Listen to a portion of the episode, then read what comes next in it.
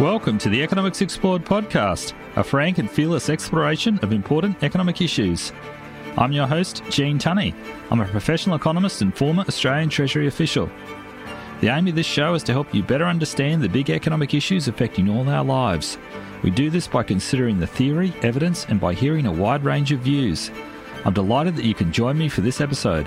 Please check out the show notes for relevant information. Now, on to the show.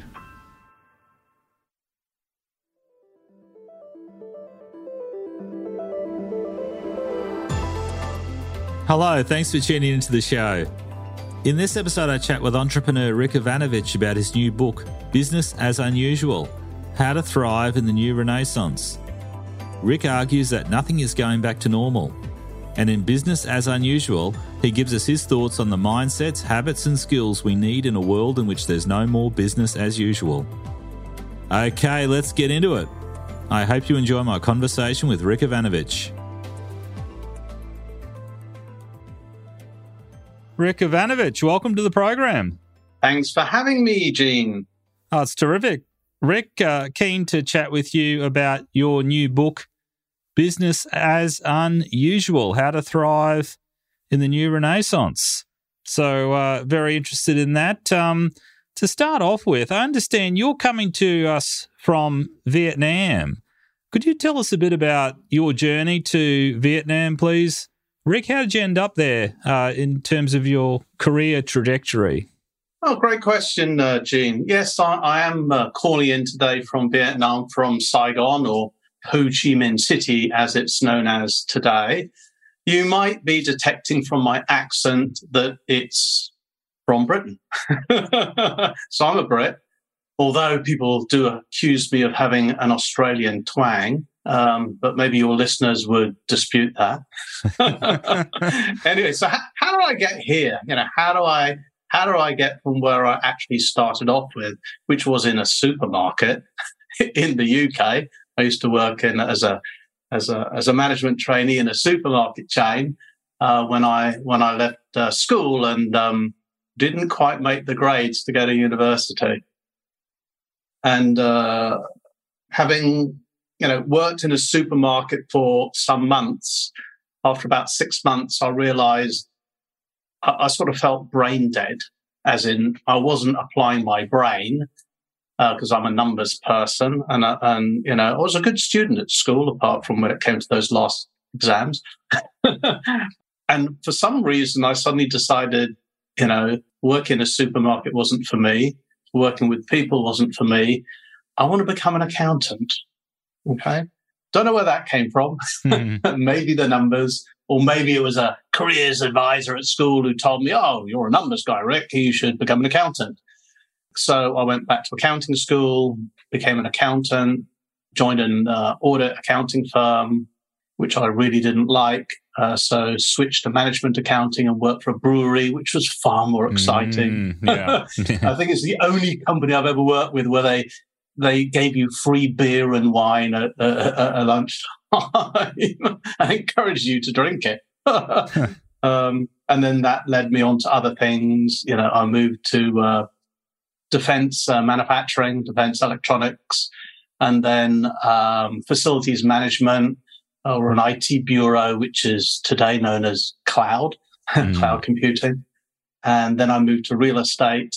And then I moved to oil and when I was working for that oil company, uh, they moved me to China and then they moved me to Vietnam.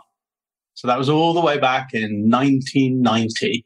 So I've been here for a while. It's been a, it's been a long and, and uh, unusual journey.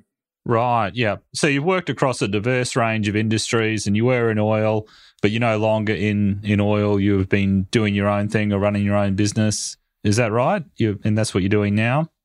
Yeah, that's right. I mean, back in uh, in '94, I was going to get shipped back to London. Oil price was running at about fifteen dollars, mm. which was ridiculously low compared to today, and it was going even lower. Uh, so that had obviously changed all the economics of those companies. And uh, having been in Vietnam for some years, I hadn't met my previous five bosses.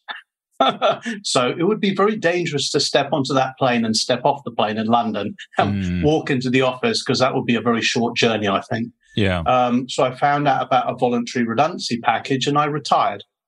So I actually retired back in 1994. I am a, a workaholic though, so that lasted for about five seconds.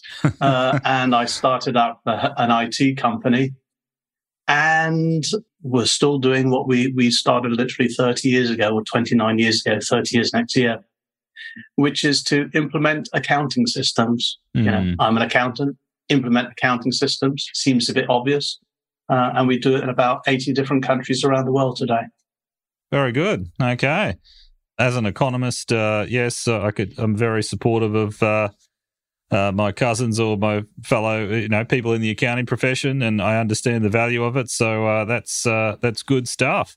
Righto. Well, Rick, I better ask you about your new book, Business as Unusual. So, with the title "Business as Unusual," what are you driving at there? What is the uh, the genesis of that title? Could you explain that, please?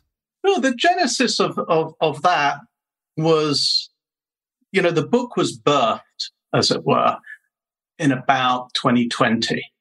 I've always had this, you know, on my life goals list, you know, might be, or could mm. may have been a life fantasy list, uh, you know, go write a book.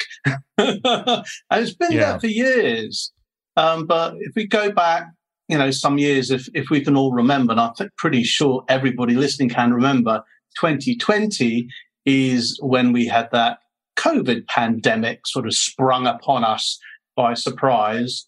And it was during that, that period that I actually, because I had time on my hands, funnily enough, I started uh, write, mm-hmm. writing a book and, uh, uh, you know, got it actually published earlier this year. But, you know, as, as we were locked down, and I, I know in Australia, you know, you locked down the country for some years. And here in Vietnam, we effectively locked down the country for some years as well.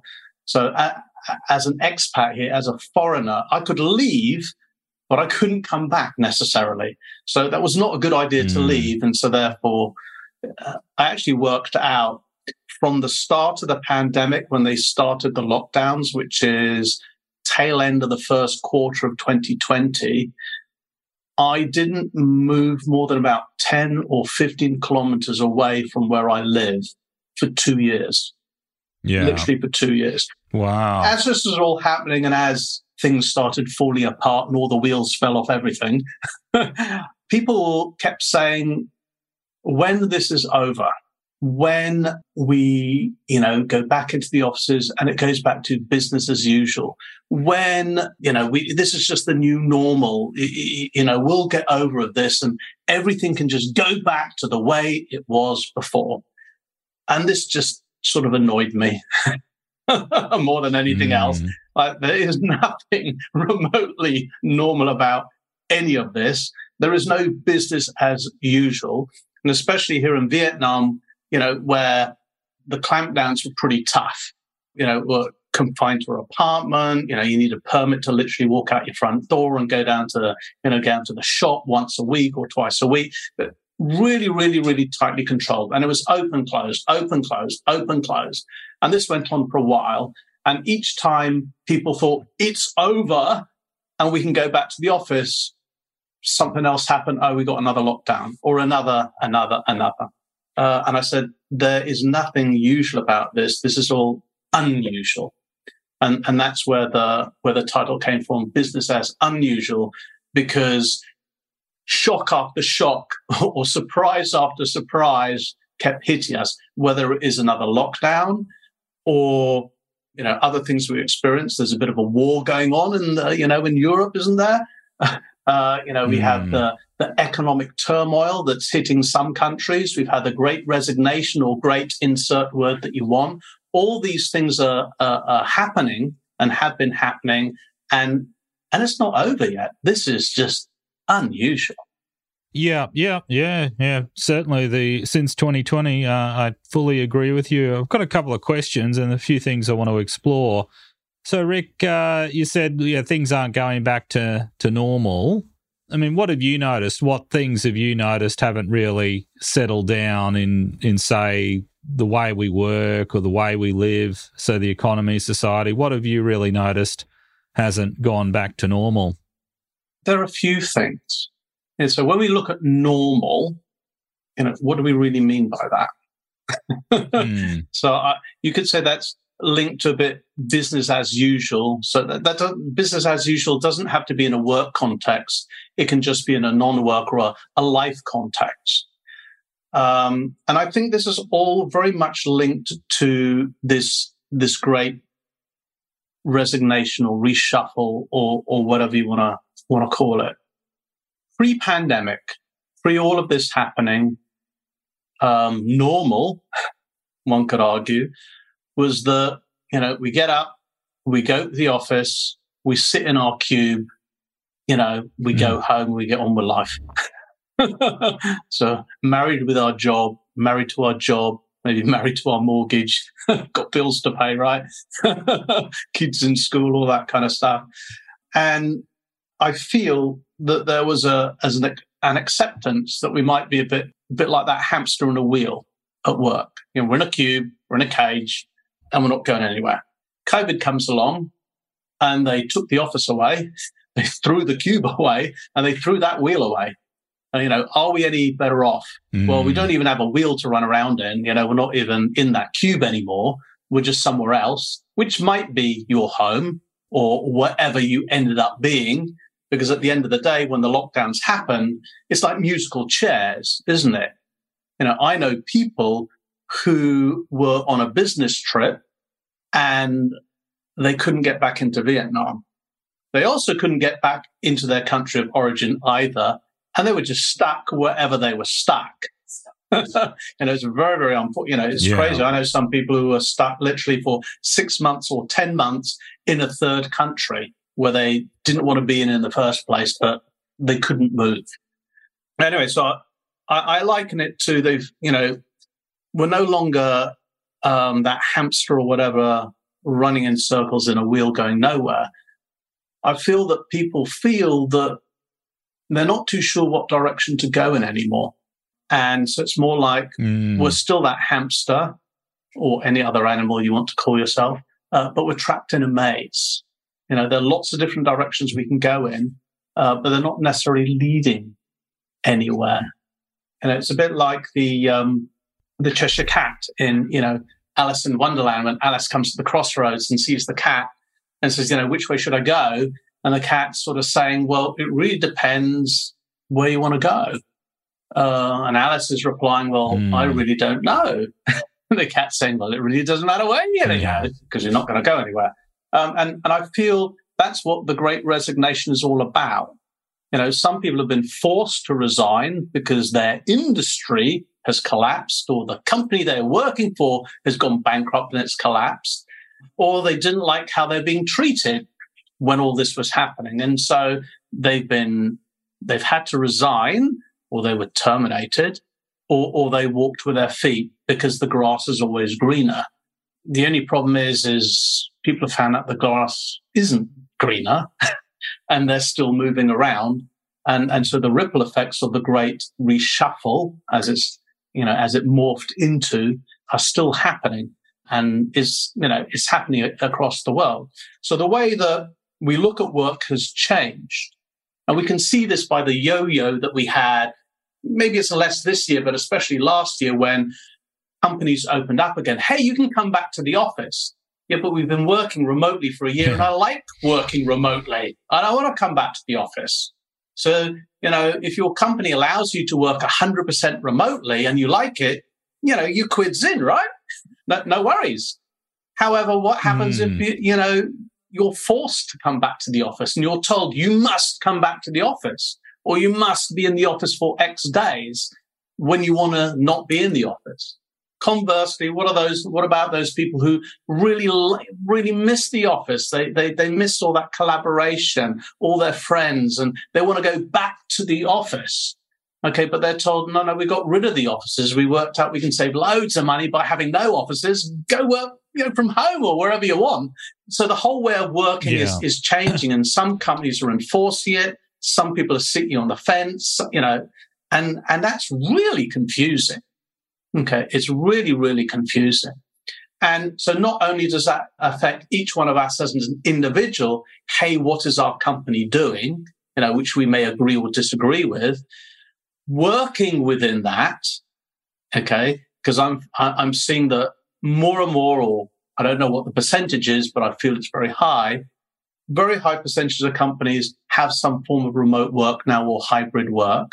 And the way that you work in a hybrid situation is new to a lot of us. Okay. Like, hey, we went to the office and like we sit around the water cooler, and we go out for lunch, we have a coffee, we go for a beer or whatever. That, that's how it works. But how do you do that when half the people aren't there? So how do we communicate? You know, yeah. today we're on a we're on a Zoom call, which maybe two years ago, you know, we weren't that expert at Zoom. Whereas today, well, come on, it's a basic skill. you need to be expert on Zoom and Teams yeah. and all the other video conferencing platforms. It's just a new tool that you absolutely must know.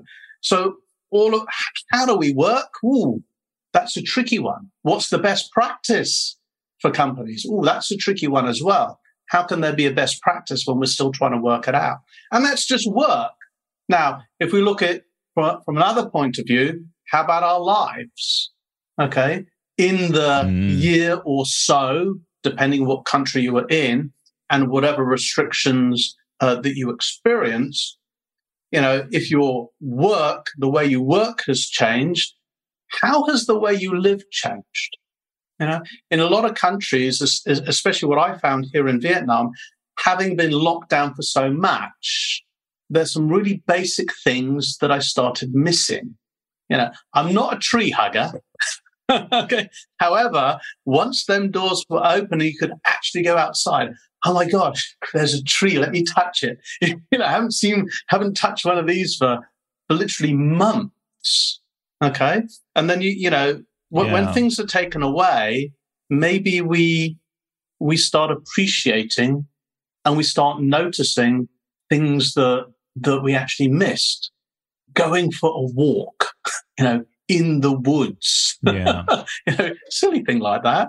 Or, you yeah. know, walking on the grass in bare feet or going down the beach, you know, stri- going down the beach and striking up a Barbie. you, you know, all of these things were taken away. Okay, we'll take a short break here for a word from our sponsor. If you need to crunch the numbers, then get in touch with Adept Economics. We offer you frank and fearless economic analysis and advice. We can help you with funding submissions, cost benefit analysis studies, and economic modelling of all sorts. Our head office is in Brisbane, Australia, but we work all over the world. You can get in touch via our website, www.adepteconomics.com.au. We'd love to hear from you. Now back to the show. As a matter of interest, Rick, can I ask about Saigon? Uh, because I don't know a lot about it. I mean, um, other than it, I mean, it's a large city. So if it's like other Southeast Asian cities, then uh, it could be very difficult to go outside and just walk around, go on a, a nice, relaxing walk. Like, what is it like? I mean, is there are there places you can go? Are there parks uh, if you did get outside, or do you have to travel further afield? In Ho Chi Minh City, officially there are nine million people here. Okay, I just yes. call it 10 million people. In a place with ten yeah. million people, there's one thing you're guaranteed there are always people about. yes, yes. Okay. Yeah. And the weird thing during COVID was that the city turned into arguably a ghost town. Okay. Mm. Because, like any other sort of urbanized city, um, where are the people really from? Are they native to the city or do they come from outside the city? So the big challenge that, that I feel that Ho Chi Minh City faced and its impact on people was that yes, it's, you know, the bustling, the biggest metropolis there is in the country. Um, and it's also the employer of an awful lot of people you know, mm. in in the whole province of Ho Chi Minh City, because the city itself is a province, it's so big. There are multiple industrial zones, and there are hundreds of thousands, if not millions, of workers there. Those are not native to the province; they come mm. from elsewhere. So when the pandemic hit and they say stay at home, and if you're a factory worker, you know, home is the room that you're sharing that you happen to live in because you work in a factory. Okay. Home is miles away. And as, as they tighten down restrictions, uh, and, you know, we had things like tent cities emerge mm. as in, yeah, if your company can provide you a place of sleeping, a tent, literally, uh, which could be set up in a factory or even in your office, then you can stay there. You don't actually have to leave that office or building. And, th- and that happened for a while, but, but what happens if you, you employ 50,000 people? It's a bit tricky, right? yeah. Um, so there was mass migration when they shut it down. Hundreds of thousands of people were fleeing the city. Okay, so the city sort of shrunk because a lot of people left, uh, and it was literally a ghost city. You know, whereas on a normal day, you have to look both ways very, very carefully to cross the road. And, and if you go into the busy streets, you might even learn, need to learn how to cross the road because there is yeah. so much traffic. At this ghost home, you can do what I used to do back in the early 90s when I first arrived here. You could lie down in the middle of the street and nothing would happen because there was nobody there. so, so it's weird. So for me, it was like, oh, nostalgia. There's no one around. This is wonderful. There's, and I can't hear anything. There are no nobody's. There's no toot toot. Right? There no noise. There's no noise control here either. Uh, and so there's constant noise all the time. And it was like silent. It was wonderful. Loved it. Okay. so it also reminded me what I missed, what I missed, what oh, I've been right. missing. Okay. oh well, I mean, it's good that we're out of uh, lockdown and restrictions and everything. Even yeah. if we're not getting back to normal, even if we're in this uh, business as unusual, uh, I think it's still preferable to uh, to what we had during the uh, the pandemic with all the restrictions. Right. Um, can I ask Rick about are, are you arguing, or you you think that we're in a, a phase now? We've we've left the pre-COVID world, and we've just got to get used to this unusual uh, you know, unusual things happen, or maybe we were deluding ourselves pre-COVID and we forgot that things, unusual things can happen. What's your take on that? Should that just be our basic operating principle? You should be careful assuming things are going to be business as usual. There's a debate about whether in the past we ever it ever made sense to do that. We should expect volatility. We should expect shocks, so to speak. What's your take on that, Rick? Yeah, I, I agree with you. We, you know, it's it's the VUCA mindset, isn't it? Which was penned a long time ago, uh, and, and, we, we, yeah, VUCA as in um, volatile, uncertain, complex, and ambiguous. So that VUCA mindset. Now, if we had a VUCA mindset with COVID, you know, we'd be highly resilient and agile to it and like whatever. Mm. We'd be hmm. able to cope with it. But not many of us knew that mindset and therefore like, oh, you know, somebody moved all the goalposts and, you know, what do you mean I can't go in, in or out of the country? What do you mean mm. I hmm. can't walk down the road and hmm. walk my dog or whatever? I mean, this is ridiculous. Yeah. So all of those personal freedoms that we have taken for granted I think we have got a rude awakening that, well, okay, this is an unusual situation. Um, we're, we're taking them away. Uh, and there's huge backlash to that. So anyway, I believe that there is no going back to normal. Okay. Uh, that's why I call it business as unusual. I think we need to embrace the unusual. No matter what anybody says, COVID is over or whatever you want to class it, look at what's happened just this year with generative AI. Yeah. You know, that took people by surprise. Like, where did this come from? Well, okay, it's been brewing for more than a decade, guys. but, you know, it, that, that has hit the world by storm. So that's yet another, you could say it's another shock. Okay. It's another huge shock on top of all the other shocks that we've had. So do you want to call it a shock?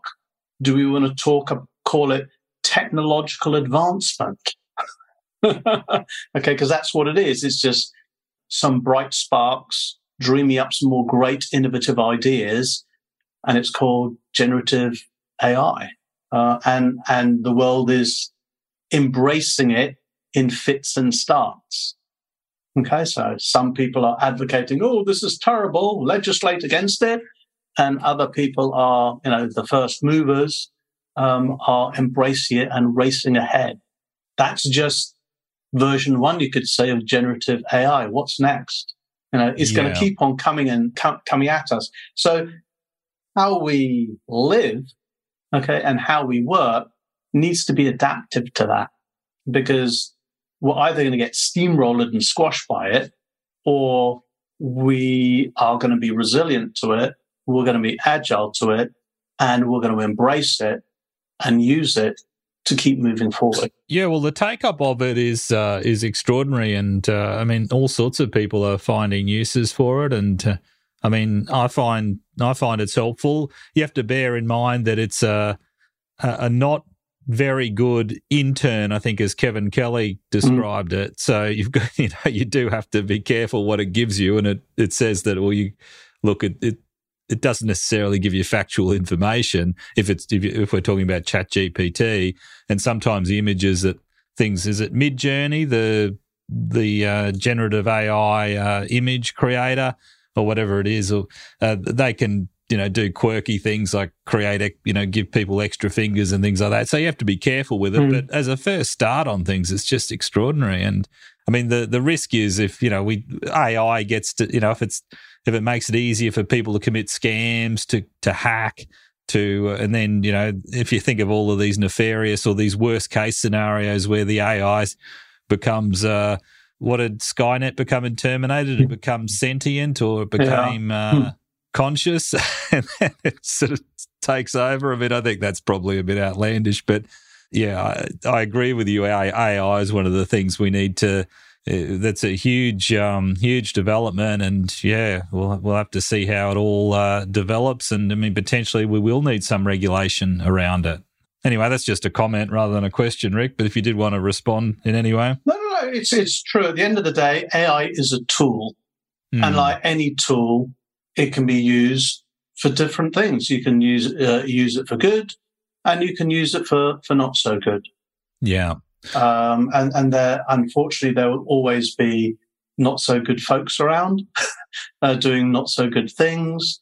Uh, but we shouldn't let that overshadow all the wonderful things that AI can actually do. I mean, there's so many positive applications to it today. And I think as people become more aware of it and it becomes more readily available and more cheaply available, not just for individuals, but for organizations as well, it can really, really, really help. And at the end of the you know, I like your comment that, and I, and I agree, it's, it's like a not a very good intern. Yeah. Um, I, I, I, would re- reframe that. I think it's good to teach it like an intern in that it doesn't know what to do. Okay. Um, so it's not going to uh, proactively do something until you prompt it. So it really is linked to how good are we in asking it to do what we want it to do. And I think that's how most people are using uh, the typical AIs at the moment. The next level is already how do you teach it? And this is even chat GPT. How do you teach it to respond better? So again, yeah. take that intern analogy. How would we teach it to do things better? And if you know how to do that, then it will. Yeah, yeah, absolutely. I mean, it's just early days and already, I mean, it, it's helpful. I, I use it to generate the first drafts of show notes, episode titles, and mm. uh, episode descriptions. And yeah, it gives you somewhere to start. So it's uh, terrific in, in that regard. Righto, um, Rick. What about some other uh, things that could be coming at us, uh, or that could make things unusual? Have you thought about anything? What other possibilities there are? I mean, climate change. I mean, so if you think about some of the extreme scenarios around that, is that something that concerns you? Anything else? Well, I guess climate change should concern all of us. And maybe this is something where AI can actually help us you know, arguably AI's collective wisdom, isn't it?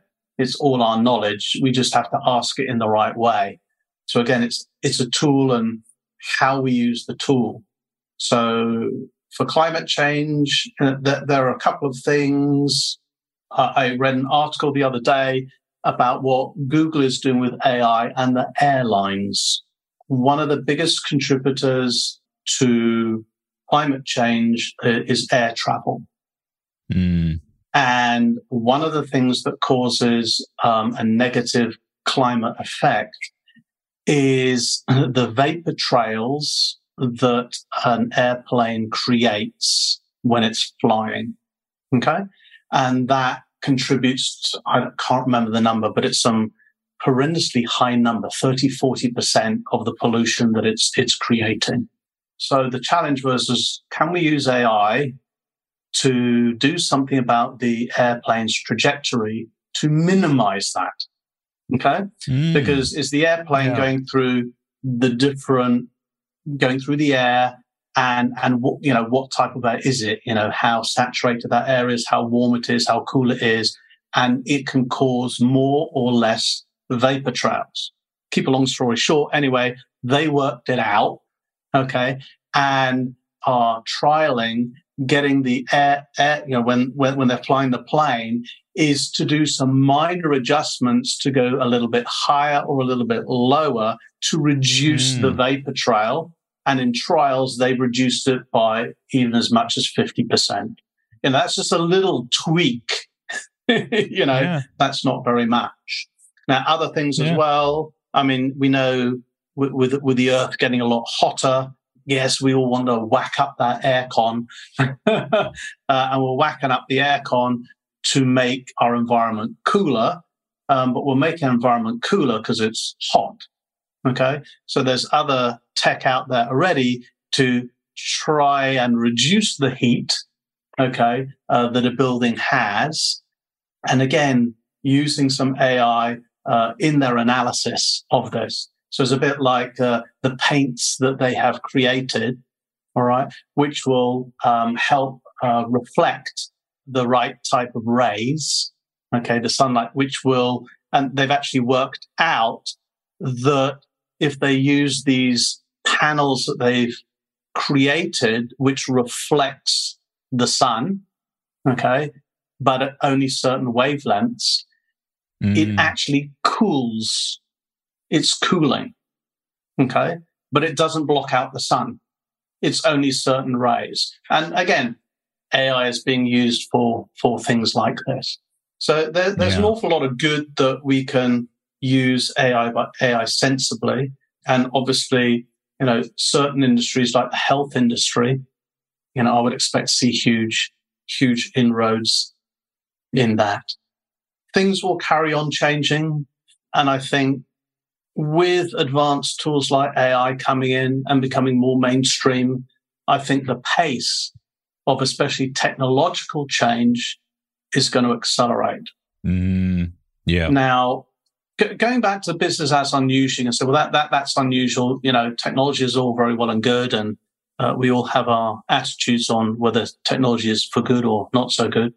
The second part of the book, or the second part of the title, you know, business as unusual, how to Thrive in the New Renaissance. Yes, thank you. You have got a book. And in yes. this business as unusual world, you've got one, and I still have yet to actually physically touch one. that was another usual thing. But the second half of the, you know, the subtitle, How to Thrive in the Re- New Renaissance, what's the Renaissance got to do with it? Well, I've already yes. touched on technology.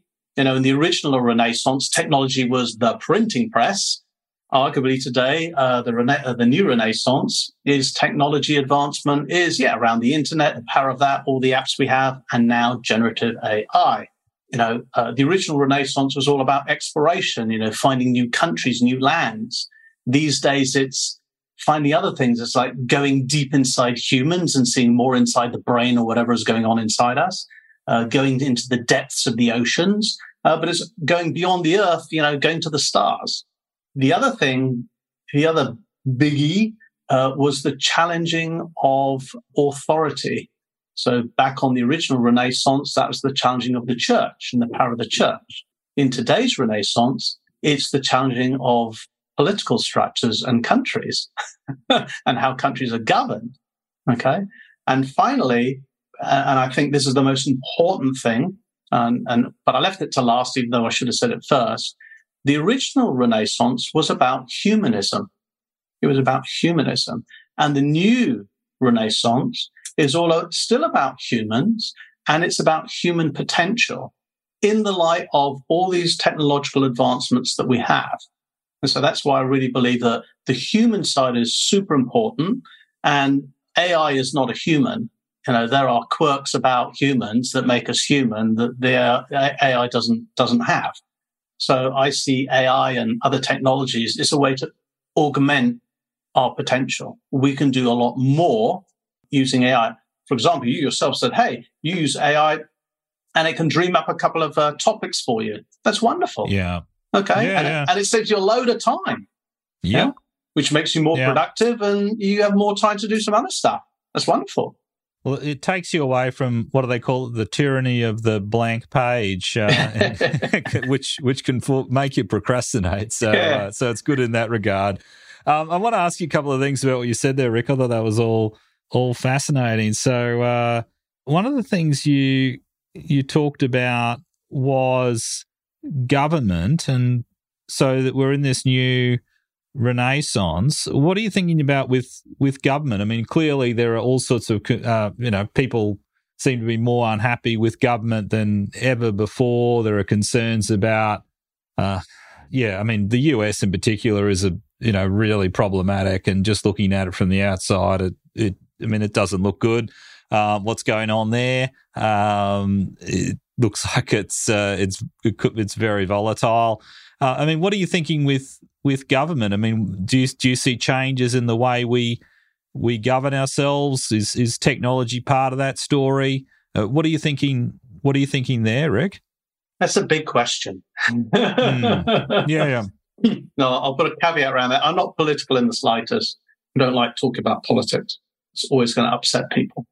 But if we go around the world and we just look at COVID, I guess the jury's still out, we can say, on which countries handled it better than others. Hmm. Okay. And who's making that opinion anyway? Is that us as individuals? So I feel that it really doesn't matter where we were on the planet during COVID. Each of us experienced whatever we experienced.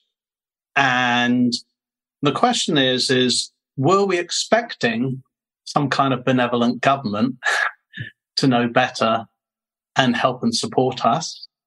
Or should we be more independent and be able to look after ourselves? That's a big question. It's a loaded question as well. My feeling, my feeling is a lot of people feel that they need to look after themselves better. Mm. Yeah. Because if no one was looking after them during that period, what are they going to do when it happens again? Because at the end of the day, if we go back to the, the earlier days of the pandemic, um, there's some people who are saying, well, we knew this was going to happen. Okay. It was inevitable. Yeah. That some kind of pandemic of this scale would happen. All right. Mm. And um, maybe the voices have gone silent or they've been drowned in the noise of everything else that is going on in the world. That, okay, we told you so. We told you it could happen. And it can also happen again because we've already proven that it can happen. So how prepared are we for the shock or the, the new challenge of something similar but different happens again? Yeah. Uh, you know, how, you know, how are we going to cope with it? So going back to the business as unusual. So how is, you know, business as unusual, which is the first in a trilogy, is written from an owner, an owner leader perspective of, of an organization. So how can you make your, your organization more resilient to this kind of shock? You know, if, if you were, let's say, in the hospitality business, tourism mm. business, yeah. you got pretty well, you know, beaten up uh, uh, during during COVID. There's certain industries which, which, got absolutely flattened. So how could you be more resilient to that in the in the future? Now, the, the other two books, just so you know, that are in the series, uh, the next one I'm, I'm, I'm writing is The Life as Unusual. So I'm looking at, at the individual, you know, mm. how that, that needs to change, how we view mm. life needs to change. And it's all of this, uh, the next two books is all already in there in the first book. We're just going into, into more detail and taking a different perspective. Okay. Because on the life one is, you know, people used to talk about work life balance. You know, oh, you're too many hours at work, you're a workaholic, da, da, da, da, not spending enough time at home. And some people say it's not a work life balance, it's a life work balance. You know, I, I argue it's neither. Balance is balance. balance is balance. You know, who said life and work are the two sides of the balance? There many aspects of the balance that need to be considered. And this is, I think, the un, the the awakening that that I sense has happened during the last few years is people are reflecting on because they had nothing else better to do, maybe, or they were forced to do it on what are they doing with their life? Yeah. So the fact that maybe you couldn't go out, you couldn't go for your walk, you couldn't go down to the beach, you couldn't travel, you couldn't do the things that you wanted to do. And that was taken away for you for a period of time. How important are those things to you? Some of them you may realize that, oh, it was irrelevant. Others like, oh, I really actually need that. Okay. Now, as those realizations happen, whether it's what you do when you're not working, the pastimes and the hobbies that you have, because you might have had to change them to something that is restricted to where you live, the four walls of where you live, rather than yeah. being able to go outside if you had to go outside to do it. I think we're having to reevaluate it, what the importance of these things are. Okay, that, that's for us as individuals. The other thing that happened that is is is really acute, I, I find over the pandemic, is relationships. Mm. Okay, so how was it? You know, I think what, what, I can't remember what the statistic was in the US. Uh, I think the number of divorces went through the roof. okay, because you're actually stuck with your partner or your family for a prolonged period of time in a restricted space. So in a lot of yeah. cases, it didn't go so well. And in mm. other cases, it went wonderfully. Okay. But another scenario could be, well, what if you were separated from your family? There are many people who, who have moved. They might have siblings. They might have parents. They, they may have their own kids in other countries and they didn't see them for a long period of time. You know, what does that do to the relationship? I mean, during COVID, I, I lost my wife for 10 months. You know, some people oh. might be ah. going, yeah, lucky you. No. but, uh, yeah, she was medevaced uh, in early sort of around March uh, uh, 2020. And then they closed the borders in Vietnam, so she couldn't return. Okay. So I had medevaced her to a, a third country, which was Singapore and she was on uh, rehab because it was a back operation. They were teaching her how to walk again, and and uh, uh, so she was in the hotel across the road and just had to go in uh, for um, to see the doctors and all of that to, to teach her stuff. And then uh, as things tightened in Singapore, they commandeered the hotel as a quarantine location and kicked her out of the hotel oh, and moved yeah. to another hotel. That happened three times. Also, since to learn how to walk again. They used to take her out outside to walk. They had to stop doing that. She wasn't allowed to go into the hospital because she, she's an outpatient. She's not allowed to do that. So she was stuck there for about four months before I managed to move her to her country of origin, which happens to be Switzerland. So she managed to get in there. So for, it, it took me several months to get the right permits when they allowed people with the right permits to return to Vietnam. So it took me 10 mm. months to get her back. And my daughter was at university at the time in yet another country. Uh, so for, for, you know, a long period of time, I, I, had my daughter and my wife in two other countries and I was here with my, with my son. Okay. Mm. And by the time I connected my son and my daughter again and got, you know, get, got us all back in the same country, they hadn't seen each other for two years. Wow. Yeah that's pretty unusual. And I guess in that case, well, our whole idea of the relationship changes. The whole mm. idea, I mean, this Zoom, I remember we had um, a bunch of interns because we're big on internships, and our interns come from overseas. So we brought them over from overseas, and they were working in Ho Chi Minh City. And we used to take interns. We had a, a big cohort from Denmark. So we had about anything from about 10 to 15 of them at any point in time. And, and their government recalled them all. You know, they gave them advice. Hey, come back home, come back to Denmark. Okay. And they were arranging, like other governments, Australia did the same. You know, they were arranging flights to bring their country people back home. And we did this. Some went and, some didn't. But going back to the, to the interns, in this period of time where some of them moved back and some of them didn't, there were there were some quarantines as well because some of them happened to have got COVID, so they're put into quarantine. And and we started doing these Zoom calls uh, to check in on people on a regular basis. And the thing that really hammered it home into me is one day, one session we were having, an intern turned round and said, these calls are my lifeline. Do you realize you were the first people outside of quarantine that I've spoken to this week? You know, it, you know, it, it's, you know, things that we can't imagine, things that we might get from the history books or, you know, or great, great, great grandparents or whatever who tell us them old stories um, of the hardships when they were young, things that that we would think would never ever happen to anyone we would ever know in this day and age, especially in the more developed worlds that we live in, can actually happen to us. Very true. Very true. Things will remain unusual.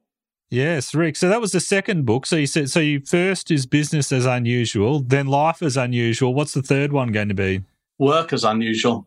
Work as unusual. Got it. I'm yeah. leaving that till last because the jury's out and I'm not really too sure where the dust will settle because it hasn't settled yet. It really hasn't yeah. settled yet. yeah, I agree with you on that. Now, before we um, wrap up, uh, I'd just like to ask what do you think are the key takeaways for organizations or for CEOs or you know managers reading business as unusual. What do you think are the major takeaways for them? Like top two or three? Top two or are three. you able to summarize it in that way? Or, sure. or whatever, however many you think are, are the most important. Yeah. I think it's really around a core belief that I hold really dear is I believe that every one of us has the potential to be the architect of change. Now we live by all these weird technological and non-technological transformations that are, are, are happening. And our, our, task, our challenge is not just to keep up and exist, but to actively shape the path forward. Okay. And every single day, our actions, whether they're big or small, shape our future because our action is a choice. We choose to do or choose to not do. And therefore, each one of us needs to remember we are our own brand. And every single one of these choices, every single one of these decisions we make is part of the unique story that makes us human, that makes us us, or makes me me and makes you you. Okay. How we react, how we adapt, and how we innovate in the face of change will define not only your story, but your legacy. So that's that's the background uh, to it. So to reflect on the takeaways that are, I believe that are in the book, because the book is, you know, it gives you a framework so you can shape your life in a, any way that you wish. But I give you a framework, and within that framework, you know, the framework uses the metaphor of a castle. And within the framework, I'm just hitting you with a shed load of tools. These are all the right. tools that I use myself, but a lot of the tools that I use are a synthesis of multiple other tools. So I just say, here are all the tools. Here are a bunch of tools. You know, here are five tools. Try them all. Find out which one resonates with you. So going back to your original question, you know, I want people to remember that we're not just a participant in today's ever changing world. We're the architect. And as architects, we are shaping the course of our own lives, our own careers, and the world around us. So I encourage all of us as individuals. And if you, you know, if you have more impact, like you are the business owner or a business leader, I encourage you all to embrace the change, but define it rather mm. than just adapt to it. So be that catalyst in this, in your own business as unusual world. Yeah, absolutely. And, uh, yeah, expect the unusual. I think. I mean, that's what I would be. Um, I would be saying. Uh, yeah, you've got to get across the new technology so you don't get left behind. You've uh, you got to stay as alert and as as healthy and fit as possible to be able to make sure you're uh, you can play the game as best you can. But yeah, because I, I think you're right. I mean, I think we are in this uh, business as unusual world. Uh, just the you know extraordinary amount of change we've been seeing. Uh, it's absolutely Rick. This has been great. Any final thoughts before we conclude? Yeah, I um, I, I of course encourage the people to go out go out and get the book. absolutely, I'll put a link in the show notes. Yep, oh, absolutely. wonderful. Uh, and uh, but more important to that is you know change transformation starts with each of us. You know, as individuals, it's it's ourselves that has to decide to change or not. Okay. And as we change, we transform because that's what transformation is. That's change. You can't go back after you've changed. You know, the, once the caterpillar is a butterfly, it can't become a caterpillar again. It has transformed. Okay. And this is really important. Uh, and I think the journey is only beginning. So I'm really, really curious to, to hear about your journeys. So as, as your listeners embrace this, they try it out. I really encourage them to, you know, let Gene know, let me know, reach out to us and tell us about your journey because I'm sure they're going to be absolutely fascinating. Yeah, it's that's good. That's a good point, Rick. I mean, I'd be interested uh, if you're listening and you've got thoughts on well how things have become unusual for you and how you're responding. That would be uh, that would be very useful. And uh, yeah, to the extent that you are that you have adjusted, you're adapting, then, then yeah, some some thoughts on that would be great. So uh, yeah, Rick, I think that's a, a, really good spot to conclude, and I'd like to thank you for for your time, for your uh, your thoughts on business as unusual, and for the book, uh, which does, yep, it uh, I think you're onto something here with business as unusual, and you've got some good good tips and good tricks, uh, good bits of advice in that that book. So uh, good work on that. And I think uh, yeah, I think the idea of doing a trilogy is is terrific. And uh, yeah, I learned a lot from the conversation. Learned about your experience in Vietnam.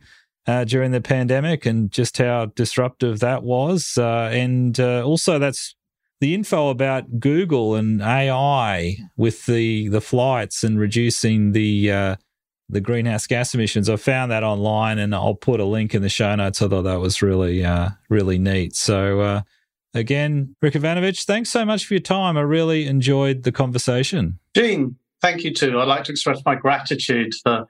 For, for allowing me on your podcast today. It's, it's been a fascinating conversation, some great questions. I hope our listeners have enjoyed it as much as I have.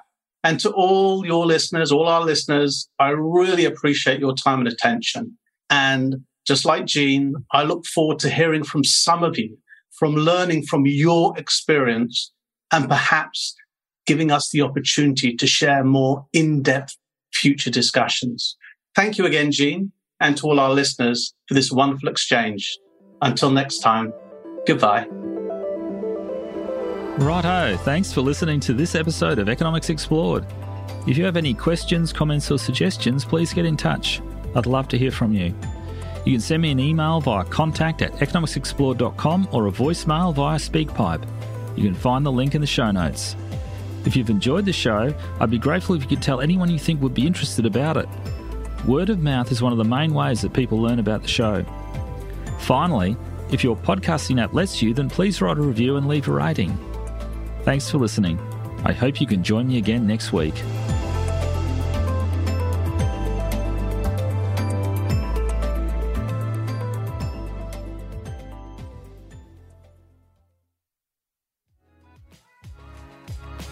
Thank you for listening. We hope you enjoyed the episode. For more content like this, or to begin your own podcasting journey, head on over to obsidian-productions.com.